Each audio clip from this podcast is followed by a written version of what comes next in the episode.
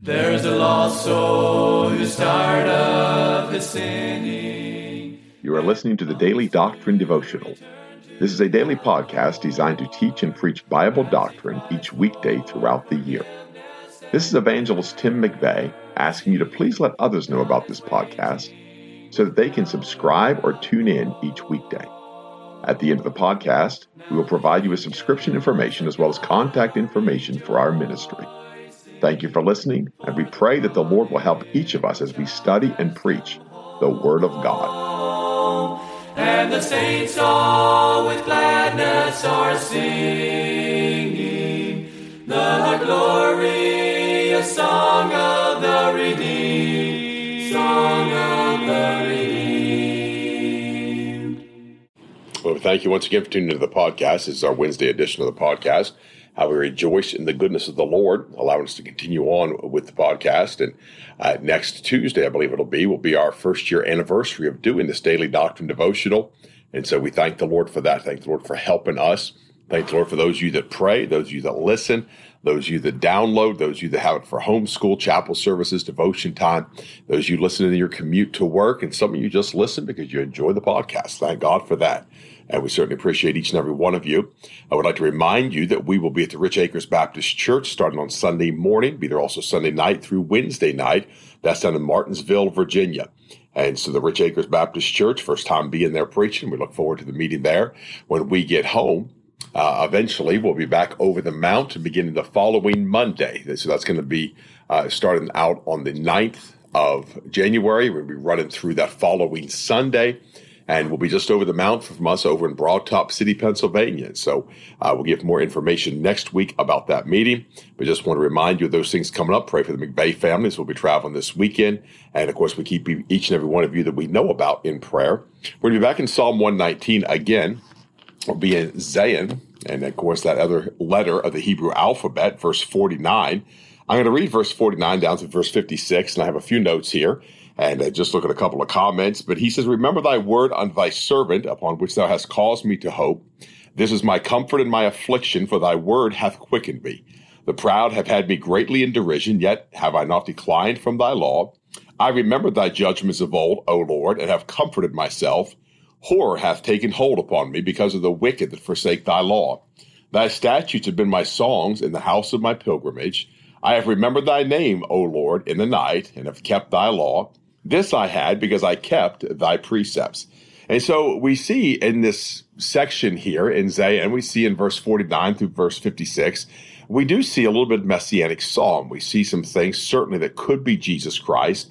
One of those things is the horror that's taken a hold upon him because of the wicked men. And so we'll look at that in a few moments, but I want to begin this section of the psalm. And I want to look in verse 50 where it says, This is my comfort in my affliction, for thy word hath quickened me. And I put down a note here simply in Psalm 143 and verse 12. And again, this is a messianic psalm in Psalm 143. And that's why I equate this to most likely being Jesus Christ. And I'm not going to be too dogmatic unless I be an offense to some that may not understand or see these things. But in verse 12 of Psalm 143, he says, Of thy mercy cut off mine enemies and destroy all them that afflict my soul.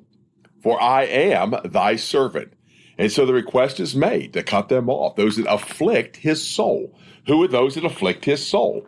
Well, again, he tells us later on this psalm, it's the wicked that forsake thy law. They have afflicted the soul of Jesus Christ. That's why his soul's been offered. That's why his soul is in torment. That's why his soul has made that offering for sin. And then he goes on to verse 50 and he says, For thy word hath quickened me.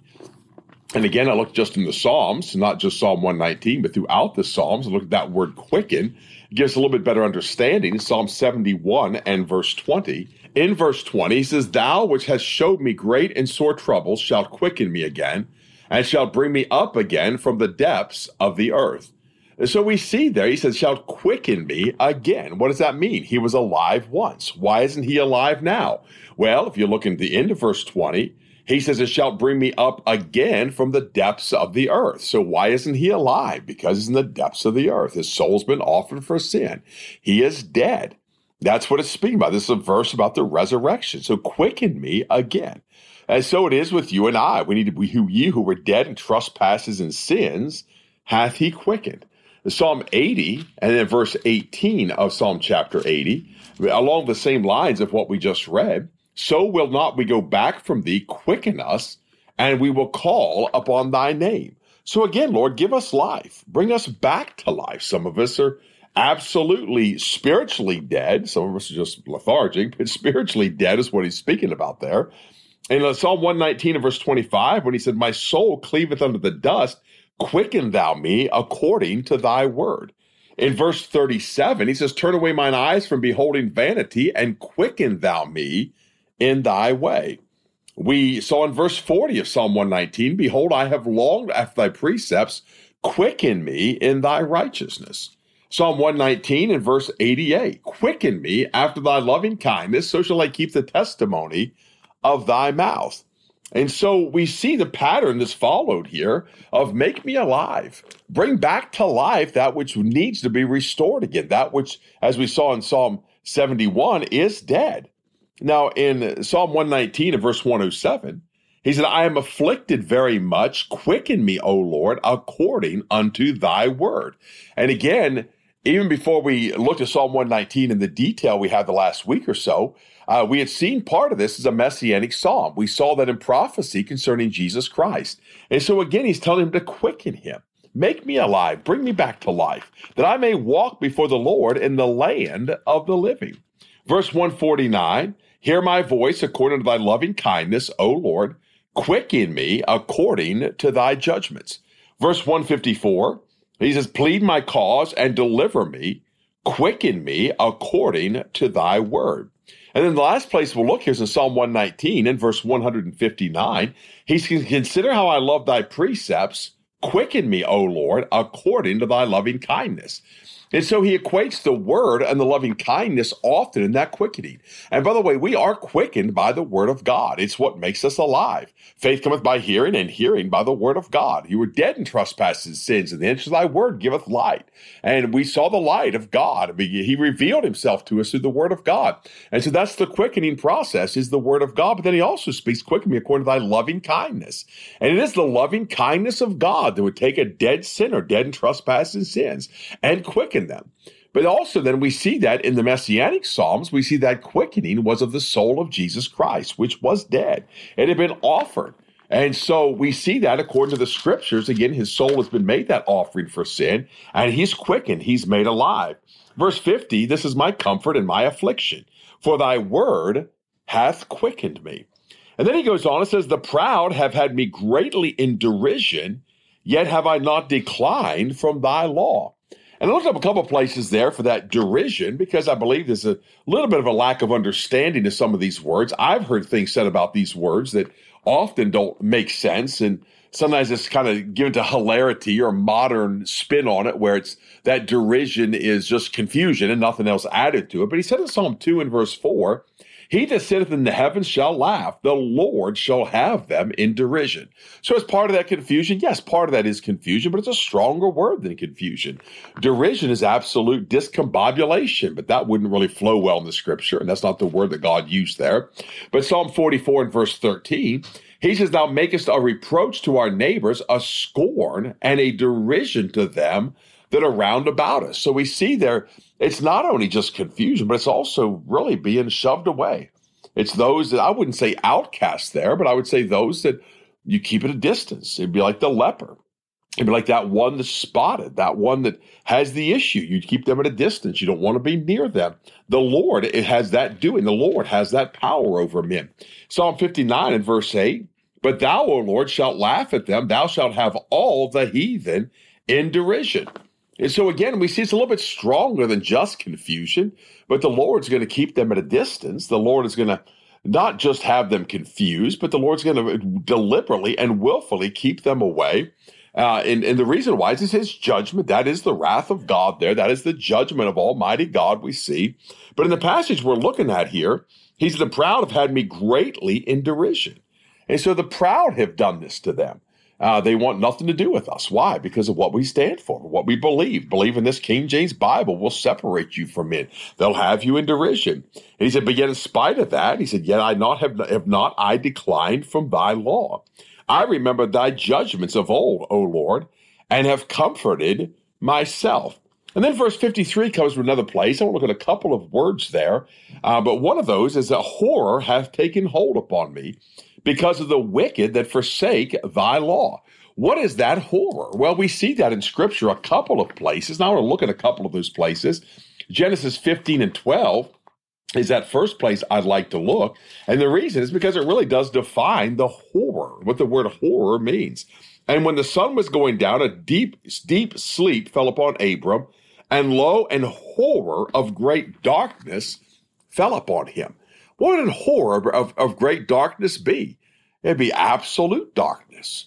There's no light. It's an absolute. It's a dark thing. That is a horror. That is a that is a terrible thing to experience when there's absolutely no light. Ezekiel 7 and then verse 18, the word of God tells us this.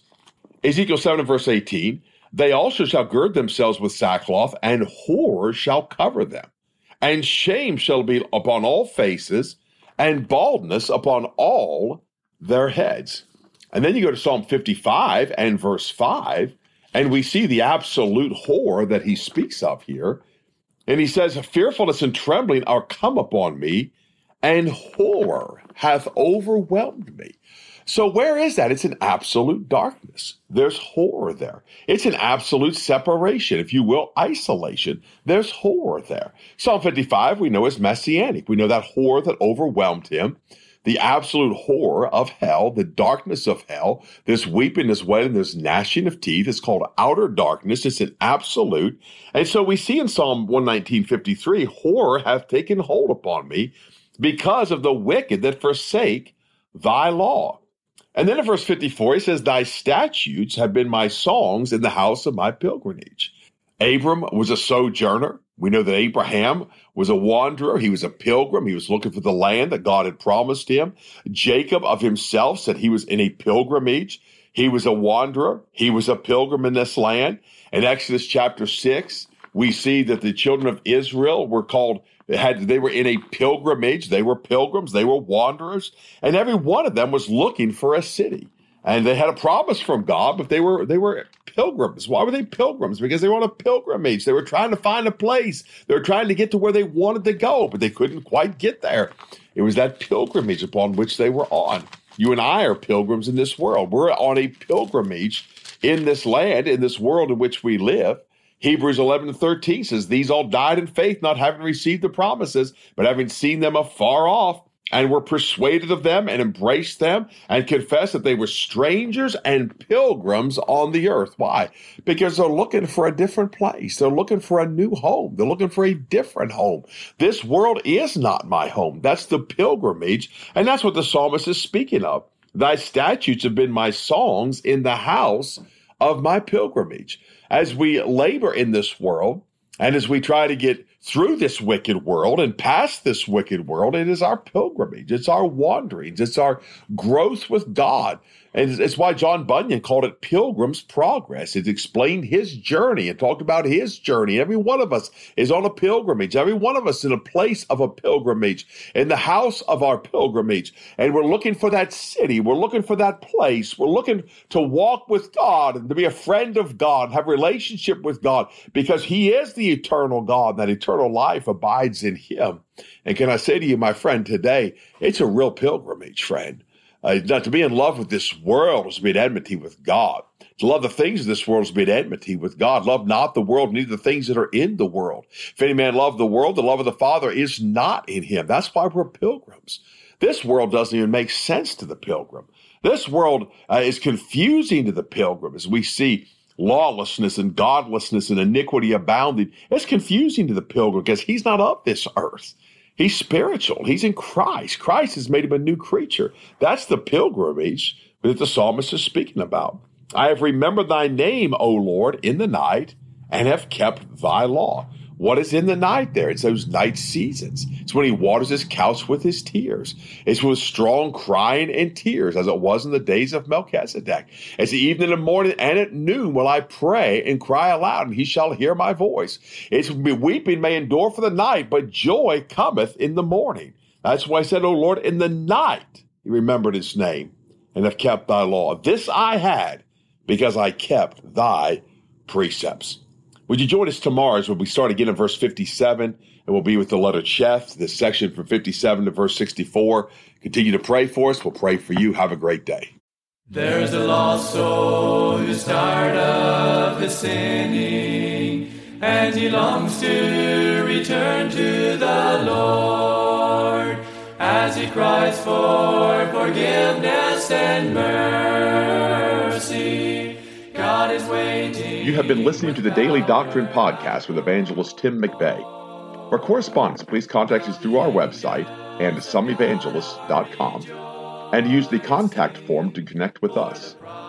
You may also subscribe to the podcast through our website or search for Daily Doctrine Evangelist Tim McVeigh on iTunes, Google Podcasts, Spotify, Audible, or Amazon.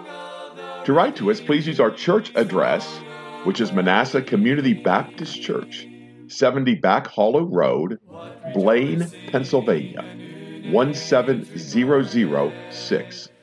Thank you for listening, and we pray that the Lord will help each of us as we study and preach the Word of God. Don't forget to subscribe and tune in tomorrow.